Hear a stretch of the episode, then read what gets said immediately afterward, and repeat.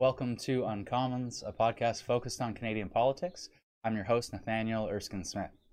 On this episode, I'm joined by Elizabeth May. She was the Green Party leader from 2006 until late last year in 2019. She's been elected since 2011, and in the last parliament, we worked closely together to call for stronger climate action and to strengthen animal protection laws. So, thank you, Elizabeth, for joining me on. You know, it's a new podcast, Uncommon, so I appreciate you taking the time. And I, I first want to just ask you we are all facing as MPs dealing with constituents and addressing constituents' needs. You seem to be in a, a bit more of a unique position in the context of this pandemic as a leader, parliamentary leader of, of the Green Party. Are, are you finding yourself very much focused on your riding, or are you focused cross country?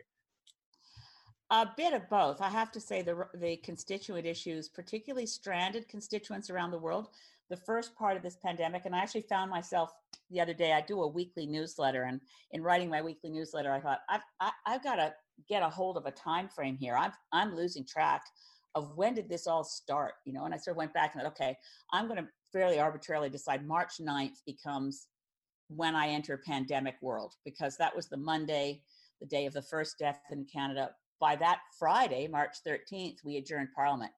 And i you know, and coming home to my riding and knowing I had to self isolate for a while because I felt I'd been exposed to lots of people in Parliament and in airports, and I live in a small community with a lot of seniors. I wasn't, I didn't want to be a vector of disease, so I was, I self isolated the first 14 days home.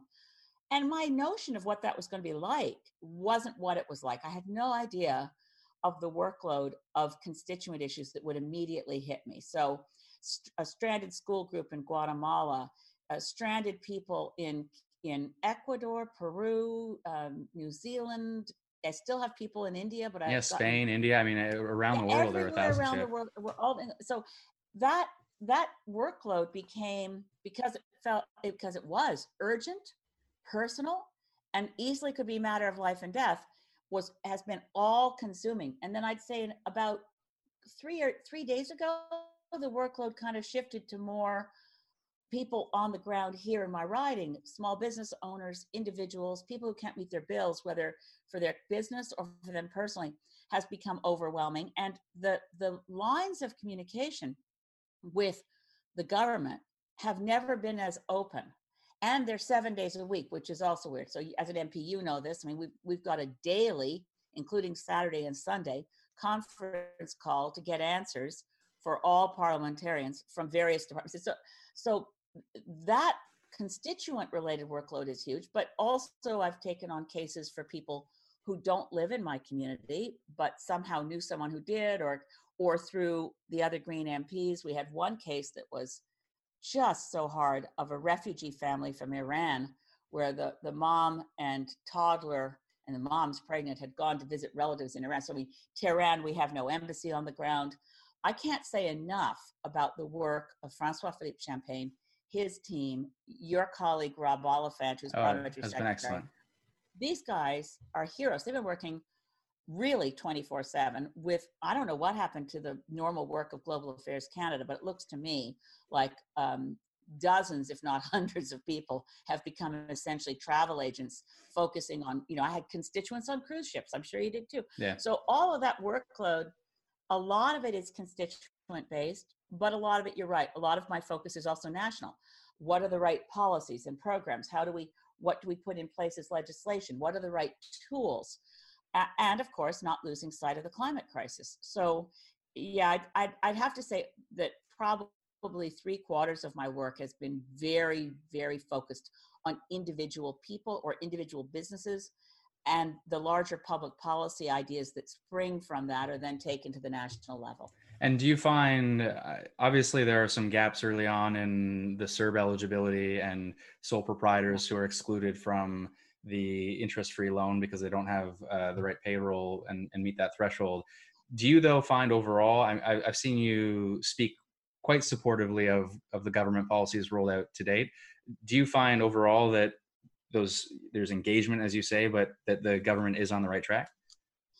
You know, if if the current set of policies had been introduced and then Bill Morneau and the prime minister said, yeah, we think we got it covered. That's all you're going to see. I would be um, not supportive. I'd be very angry. But what I hear and what I experience on direct, you know, I'm, I'm on direct phone conversations with Bill Morneau because they have put in place bi-weekly calls with all the finance critics and they've let me in those meetings, which is so helpful. We've had one so far, but I don't hear Bill Morneau saying that's all there is. You know, we can't afford more. I'm hearing, yeah, we got the fiscal firepower. We realize there's people who've been left out. We've got to do more for indigenous communities. We've got to do more for seniors. We've got to do more for people who, you know, don't fit the CERB benefit for any kind of bunch of reasons. And the prime minister outlined them the other day in his press conference. So I feel as though we're being heard that there are unacceptable gaps that remain and we have to we have to find the tools to fill those gaps. So i remain supportive. I think this is a moment that we will historically refer to as one like a wartime. You know how i've always been calling in parliament for us to have a war cabinet on climate that we treat the climate emergency the way we would have treated the governance in the second world war that it's all hands on deck. Well we're now living that. I used it as a metaphor but as a as a real public policy choice that we had to make that to address the climate crisis, we had to stop being partisan. We had to make it all hands on deck. We're living that now. And I'm very supportive of it. I mean, heck, we were even seeing Doug Ford and Chrystia Freeland have become new best friends. Right. And I, I never thought I'd hear myself say out loud, gosh, I, I love Doug Ford. So, you know, it's a new world. it's, a new world. it's, it's interesting you put it that way too, because on the one hand, it it speaks to the ability for governments across different levels of government to to mobilize together against a common threat and a common challenge. And I think if we can do it for COVID nineteen and, and this terrible pandemic, surely we can do it for climate change. And then I read the executive director of the International Energy Agency say we should not allow today's crisis to compromise our efforts to tackle climate change. And right.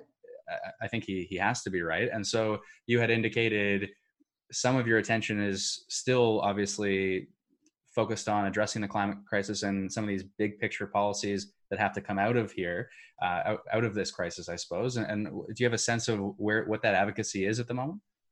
Yeah, I just want to just what just when you were asking that, I thought it would be funny to share with you. I mean, trying to rescue constituents, my global work on climate change means that when I had people stranded in Peru, I contacted, I didn't have any way to reach him. I tried a direct message on Twitter to Manuel Pulgar Vidal, who's the former Minister of Environment from Peru, who was the president of COP20, right, in Lima. And he put me in touch with other ministers in the government now to have, and I'm sending that information into your to the Global Affairs Canada. Look, I've got direct phone numbers to in getting constituents out of New Zealand I'm reaching out to the Minister of Climate in New Zealand, James Shaw, who's one of my favorite friends because he's the co leader of the New Zealand Greens. So the networks I have had globally around climate work I actually have no shame in saying, Can you help me? I've got a constituent. She's stuck. And, you know, so, um, but back to the climate issue and paying attention to it during COVID 19. In those conversations, I'm also talking to those other global environment ministers from around the world and others and saying, okay, what are we going to do uh, to make sure that as we come out of pandemic, we're focused on climate? Because 2020 is a crunch year under the Paris Agreement. It's when Canada has to have put in place a new target. And some countries, obviously the United States, you know, Trump is weakening environmental rules because of COVID 19. Um, we're not seeing that happen elsewhere. And we're not seeing that happen in Canada. The, despite a lot of pressure, uh, and I think illogical pressure to reduce the carbon tax, when the price of a barrel of oil has dropped to, you know, it, you know, it's just you know twenty five dollars a barrel. Uh, the the price of gas at the tank means that your carbon tax impact is minuscule. Right. So to say now's the time to withdraw the carbon tax is so illogical, and it shows a willingness from some to keep partisanship at the fore. So I'm really pleased that your buddies in the liberal minority government there are standing firm and saying, no, we're not reducing the carbon price. But they're not yet saying, and guess what? We have to double the target because 2020 is a crunch year. Now, in the in the COVID-19 swirl of news, I mean, it's gotten a lot more intent, attention that various sports seasons are not going to happen this year this is the first year since 1995 that there will not be a climate negotiation through a conference of the parties. It was supposed to start November 9th in Glasgow. It's COP26. And as I said, 2020 is a crunch year. So this is a crunch negotiation. And there's already a lot of speculation happening. Will this be good or bad? I mean, if Trump isn't reelected, avoiding a COP that's critical when he's still in the White House, because even if he the, the COP would begin after the US election had it right. happened, right? November 9th. But the cycle of US politics means that the president of the United States, the new one elected in November, if there is a new one elected in November, doesn't get inaugurated till January. Oh, so maybe a delay helps us. But a delay can be catastrophic if in the period of time when COP should be happening in Glasgow, you know, of course, hosted by Boris Johnson, who's now in intensive care. I mean, the world is changing very, very fast. But in terms of climate negotiations and climate politics, the pressure to have comprehensive improvements in the targets and plans of every country don't go away because we're we the window on 1.5 degrees celsius which is uh, not a safe climate but a survivable climate it's a livable climate we have to hold to that if we if we lose holding on to 1.5 degrees if that window closes it closes forever and the public health impacts of that will make COVID 19 look like a relatively fun time on earth because it will be that much worse for public health, for survival of humanity. And it does speak to the importance of relying upon expert advice too. So, in the course of this pandemic, you mentioned Doug Ford and, and really people from all parties in Canada, at least, coming together, respecting the science, elevating public health voices, putting partisan differences aside, and saying, "Let's get let's get this done together. We're all in this together." Do you should we be optimistic about the ability to do the same on climate on the way outside of this pandemic? I think we have to be optimistic. I mean, I think any choice other than being optimistic, uh, you know, to succumb to despair doesn't ever help, right? Yeah, you are you're a good optimist, Nate. I think you, you're you're you're one of the cheerleaders for we can get through this, and I appreciate that. We have to be positive. Here's some of the more the deeper reasons that I think COVID nineteen and the pandemic. I mean, I sure don't want to suggest that it's in, in any way other than a very, very, very horrific period of time, and that when one finds silver linings, one's not saying a silver lining overwhelms the cloud, right? So you always be very sensitive to the idea. I put on Twitter at one point that, that there were some silver linings and immediately got blasted by the predictable troll faction that I was some kind of sicko because I thought COVID 19 was a good thing while people are dying. Obviously, no, I don't. No, but lessons learned. I mean, yeah. if we are to get out of this successfully, it is because we have all worked together and we have mobilized together and surely there are, are lessons learned for common global challenges going forward. Yeah, exactly. And here's some of the bigger kind of, they may be paradigm shifts in our awareness. I'm a completely different generation from you, obviously, but I'm the last generation. I don't know, not so obviously. I'm, I'm, I'm, I'm, I'm, I'm losing it up top. Listen, I'm the last generation, being a boomer, born in 1954. I'm a generation that has a direct personal experience through the oral history of my parents, and it felt close, right? The Depression, the Second World War felt close. I have stories, you know, I remember my, you know, my mom's stories of friends of her father who, you know, jumped out of windows because they couldn't figure out how they were going to feed their families in the Depression. I have, I have a sense, my, my dad grew up in London and people all around him were killed in the Blitz.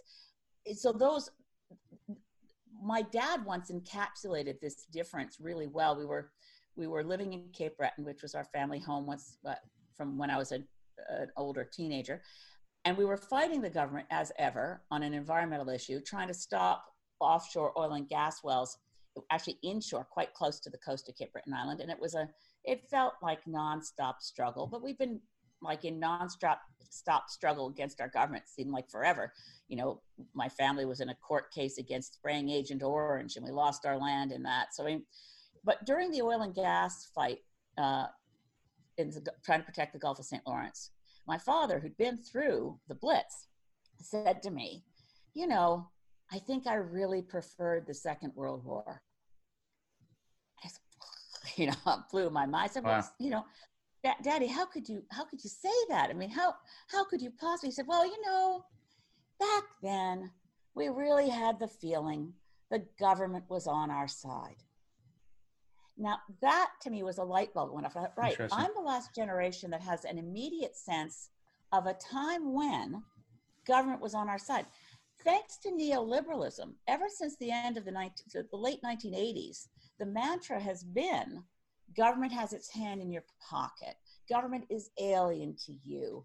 The private sector, you know, let's just celebrate private enterprise, entrepreneurial, you know, all this this this package of views that's neoliberalism hasn't had it hasn't run up against the real wall that in a crisis you're not cheering your billionaires you're cheering your frontline public health workers your your firefighters you're cheering Your minimum wage grocery store worker. I mean, there are so Yeah. many essential workers who make next to nothing, and so many of us who are not essential whatsoever that, that make far too much. It, it, it yeah puts it on so its head for sure. are and i think it could be a breaking point with the mantra of neoliberalism i think it could be a moment where uh, the public sphere is embraced again that canadians at all ages now can say yeah the way my dad did we have the feeling the government is on our side now that is important because when big carbon mobilizes and they will to say we need an economic stimulus package for recovery, even though it's clear that the fossil fuel industry is going down the drain. The price of a barrel of oil isn't going to suddenly bounce back. Uh, the demand for oil isn't going to suddenly bounce back. And if it did, we're up against climate science that says we have to reduce our emissions by approximately half of what they were globally in 2005 and do it by 2030. So we can't risk that in the post-pandemic period, the, the economic drivers are around, you know, we reduced pollution a lot during this pandemic.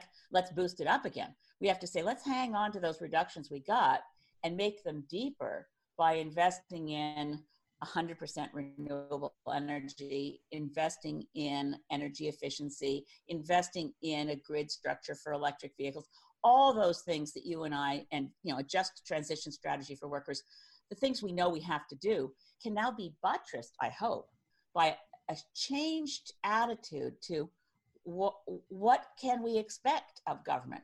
It's interesting you say what can we expect of government because I think it's also what can we expect of one another because if anything, I have seen an emphasis on this notion of solidarity and, and when I think of being in high school and the strikes and my parents were both teachers and I always thought of solidarity through the lens of my union parents and yet in this pandemic there is a sense of we are all affected together. We are all challenged by the same health crisis. And not only is government acting for us, but we are all expecting each other to to be there for one another as well. And so I think taking that same sense of solidarity together forward on global challenges like climate change is critically important too. That we we, we all have Yeah, to do our part. I mean, I think that, I mean, and Chrystia Freeland has been saying it. I mean, during the election, I was saying all hands on deck. Green Party platform was all about all hands on deck, climate emergency, mission possible. We can do this together. It was hard to say that in a into a, a, a culture that didn't know what it looked like. Now we know what it looks like to have all hands on deck. I mean, the fact, I mean, sharing with anybody who's watching this with us, Nate, that the civil service function, you know, people working in the Ottawa civil service are on the phone with MPs on Saturdays and Sundays. There's no let up to the work because we have a sense of, well, all hands on deck. We've got to do more. We know there's people suffering out there. We know we have to protect our healthcare workers. We have to get the PPE devices. We have to make sure that the students who are looking for summer jobs know there's help coming. I mean, you look group by group, seniors who are insecure.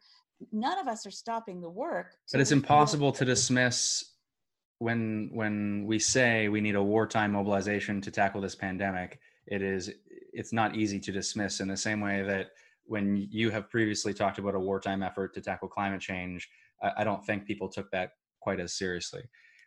Yeah. Now, you I, mentioned coming to politics partly through, uh, you know, I saw strikes when I was in high school and motivated to get in politics, partly because I think politics is a, a noble profession and, and, a force for good and a way to make a more positive difference. You, I, I have a picture of you, strangely, by way of a constituent.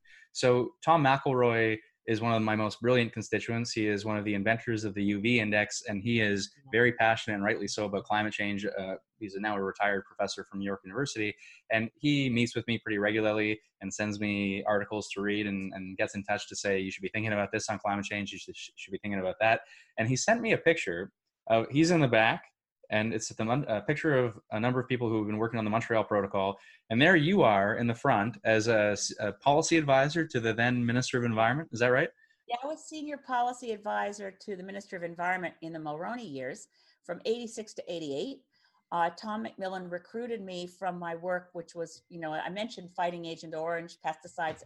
So because I was from Cape Breton Island and Tom McMillan was from Prince Edward Island, he really knew of me and he wanted to bring someone into his office who was an environmentalist first and foremost. I wasn't a member of their party, and I was amazed that the, that a progressive conservative minister of environment would want to bring me onto ministerial staff. But I was senior policy advisor for two years. Unfortunately, I did have to quit when the minister broke the law. But this experience of seeing government work really well when it worked really well, which it did, we got the Montreal Protocol. Mulroney had a tremendous environmental record acid rain, and also early leadership on the climate crisis. Um, but I came to it because of the work I was already doing as a grassroots activist. So getting involved in politics as someone who ran for office would never have happened. After I left McMillan's office about a year later, I started a national office for Sierra Club of Canada. And I did that for 17 years. And every couple of years, almost every election, honestly, some party or other would try to woo me with, you know, appeals to my they'd flatter me and they'd say, you know, you'd be a star candidate. No one ever flattered me. yeah, and I would always, I'd always end up thinking, nah. I have too many friends who are environment ministers who are at a cabinet table where no one listens. And even if I were to be in a cabinet, I don't think I'd feel that I had as much of an impact on public policy as I do staying nonpartisan and organizing with the Sierra Club. So the moment when all that changed for me was Stephen Harper and seeing someone I loved, and such a hard thing to talk about, to see Jack Layton decide that supporting Stephen Harper and, and Gilles Duceppe doing the same to bring down a minority government of Paul Martin's and where Paul Martin had just delivered a really good plan to reach Kyoto, which no one remembers, even your the, the, the current liberal since the 2015 election no even i was stunned how the liberal ministers didn't really know what paul martin had had on the table in 2006 well 2005 is when they tabled the plan. But we just gotten the kyoto plan. We just gotten a national universal daycare plan and we had the Kelowna accord. And to watch that government be brought down, by the way, on the opening day of the climate negotiations, November 28, 2005, was the opening day of COP11 when Stéphane Dion was Minister of Environment. And I went from being nonpartisan to realizing, oh my goodness, this crazy first past the post system is leading good people to do horrible things. Mm-hmm. And it was clear that the NDP had decided that getting rid of the liberals was important because if the liberals delivered on Kelowna, Kyoto, and, and daycare, the NDP could never beat them. That too much of the NDP base would say, well, okay, Paul Martin and his gang are good. So for purely partisan reasons, we got Stephen Harper. And at that moment, and through that election campaign was when I decided I know Stephen Harper quite well. And I'd been trying to, you know, over the years go to see him as Sierra Club's executive director.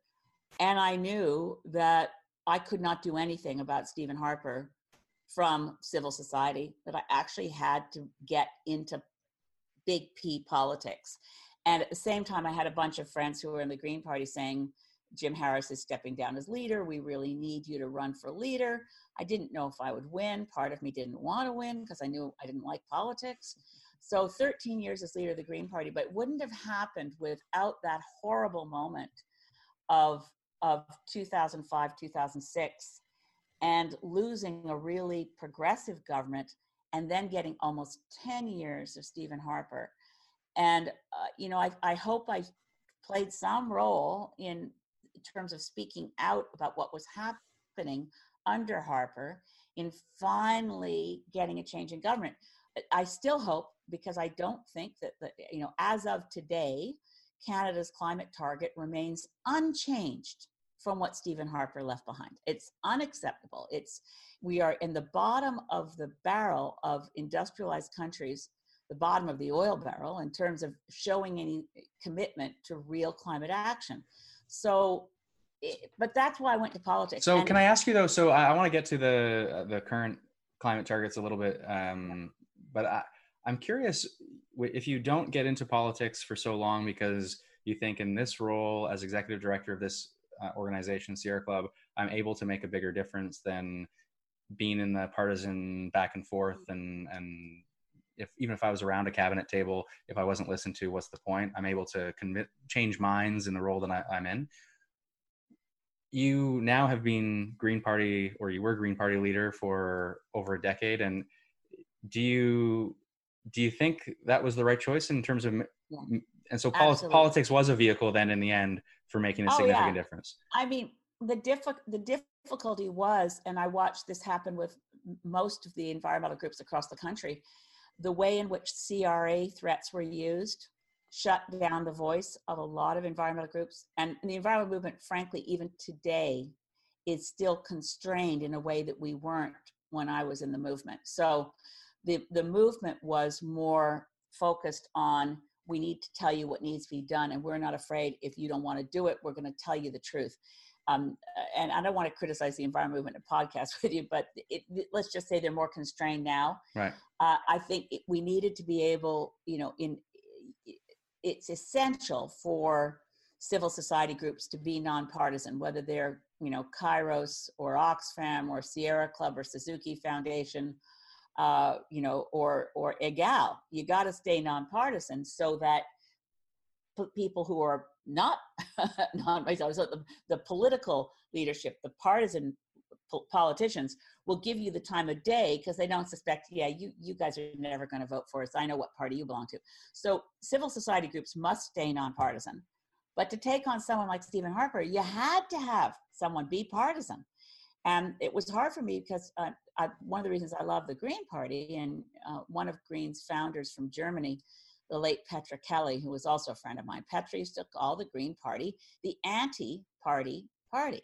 And it's true, we really don't like partisanship. You know, we really don't like the political party uh, system, and hyper partisanship, I think, is the enemy of democracy as well as an enemy of thinking. Which, right? despite being a little, I think I share that view, and, I, and I've appreciated our ability to work together for those reasons. I mean, I think we all benefit from. We're not going to agree on everything, and you and I could even debate climate targets probably and land in slightly different places. But well, you might be more radical than me, Nate. I'm never sure.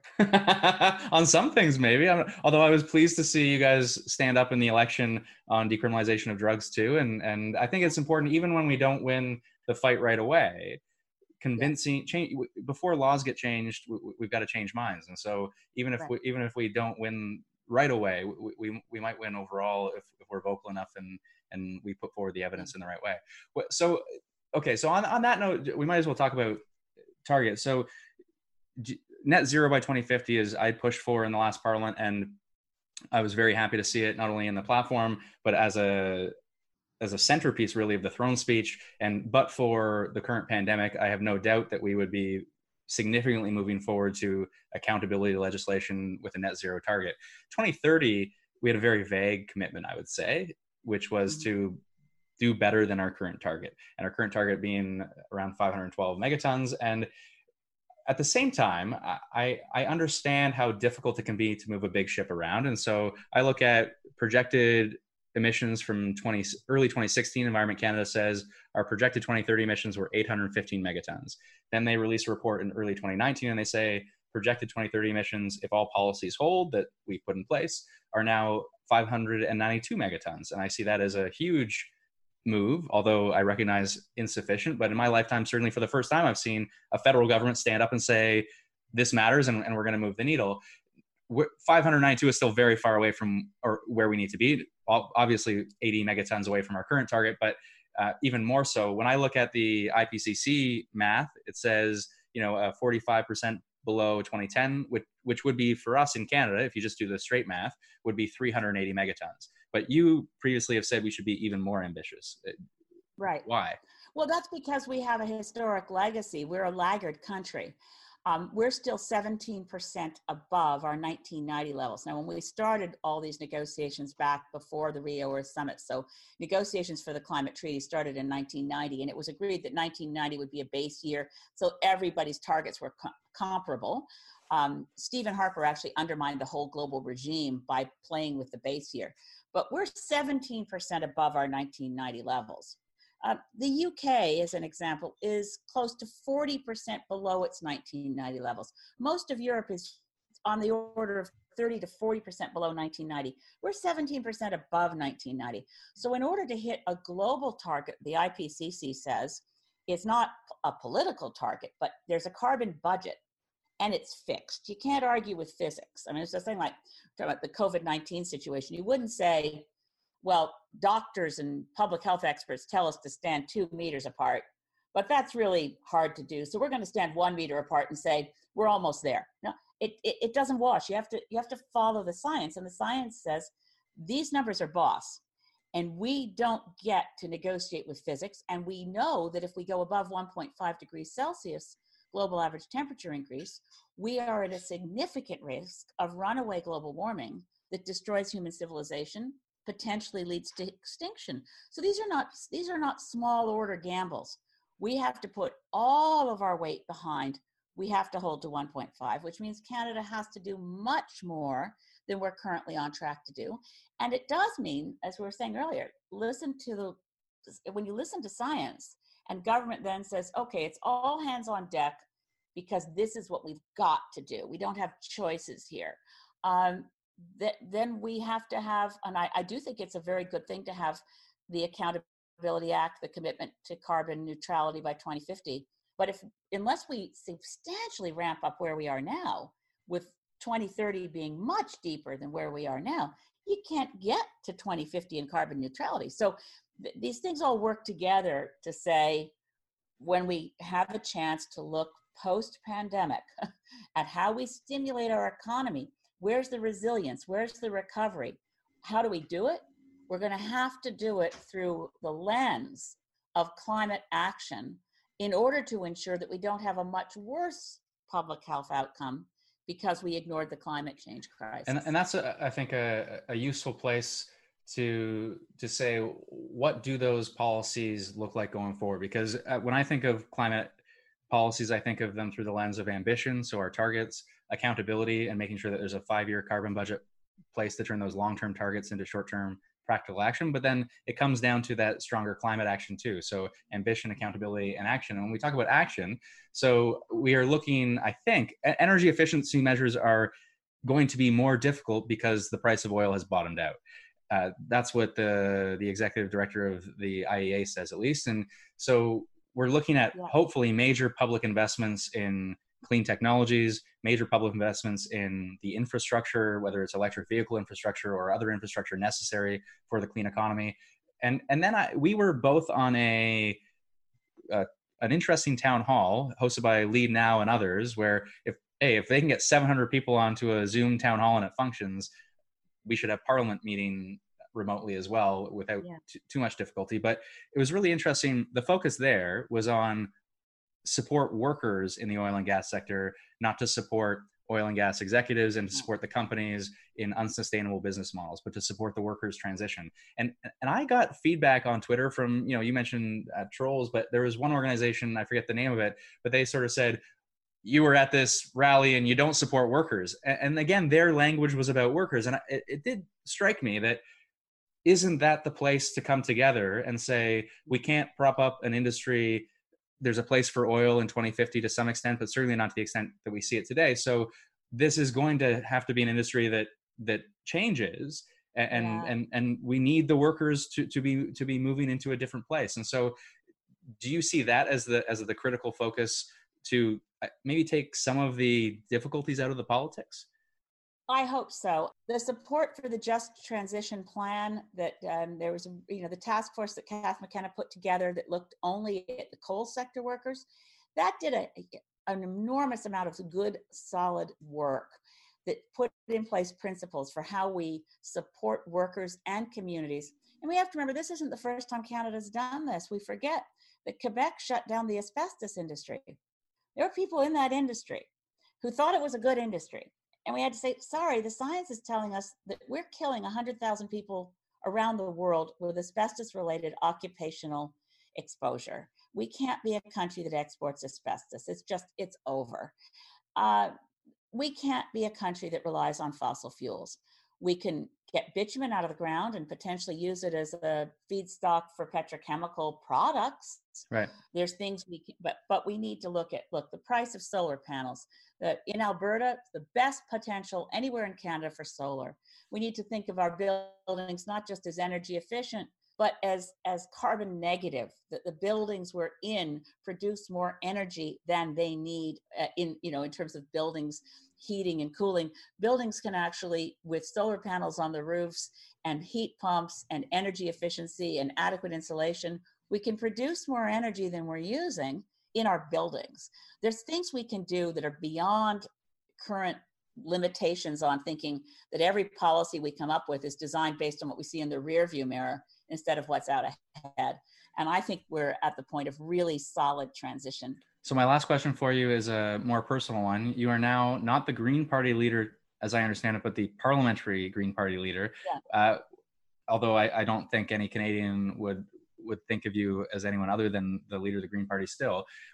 What do you what's what's next? I mean, are, will you run in the next election? Will oh you gosh, yes. I love being in parliament. Uh, I do feel it's back to your earlier point, being a parliamentarian where people are listening, and I think a minority parliament gives us real opportunities. And again, in the next election, I will run to be the member of parliament for Saanich Gulf Islands. I want to support the next leader of the Green Party and keep building our caucus. We really, as you know, first past the post makes it tough for us. We got a million votes across one over a million. We got close to the same number of votes as the Bloc Québécois, they get 32 seats, we get three. We were 100,000 votes apart with over 1.1 million for us, 1.2 million for them. That's the first past the post system. So even with that system, we have to, you know, prove ourselves enough to build to a caucus of 12. Uh, so my idea is succession planning. I'm not leaving the, the, I'm hoping I'm not leaving Parliament. That's up to the voters of Saanich Gulf Islands. But I want to continue to build our Green Caucus and our approach, which is focus on the science, all hands on deck, and working with lovely people like you from across the aisle who actually get the point. Well, I hope to continue working with you, and, and thanks for joining me. And I forgot to acknowledge, I'm speaking to you from the Coast Salish territory of what of Wasanich Nation. So, Haishka Siam, I raise my hands to you. Thanks, Liz. That's Elizabeth May on this episode of Uncommons. Thanks for joining us, and remember to subscribe at uncommons.ca for future episodes, including Hedy Fry and Peter Singer.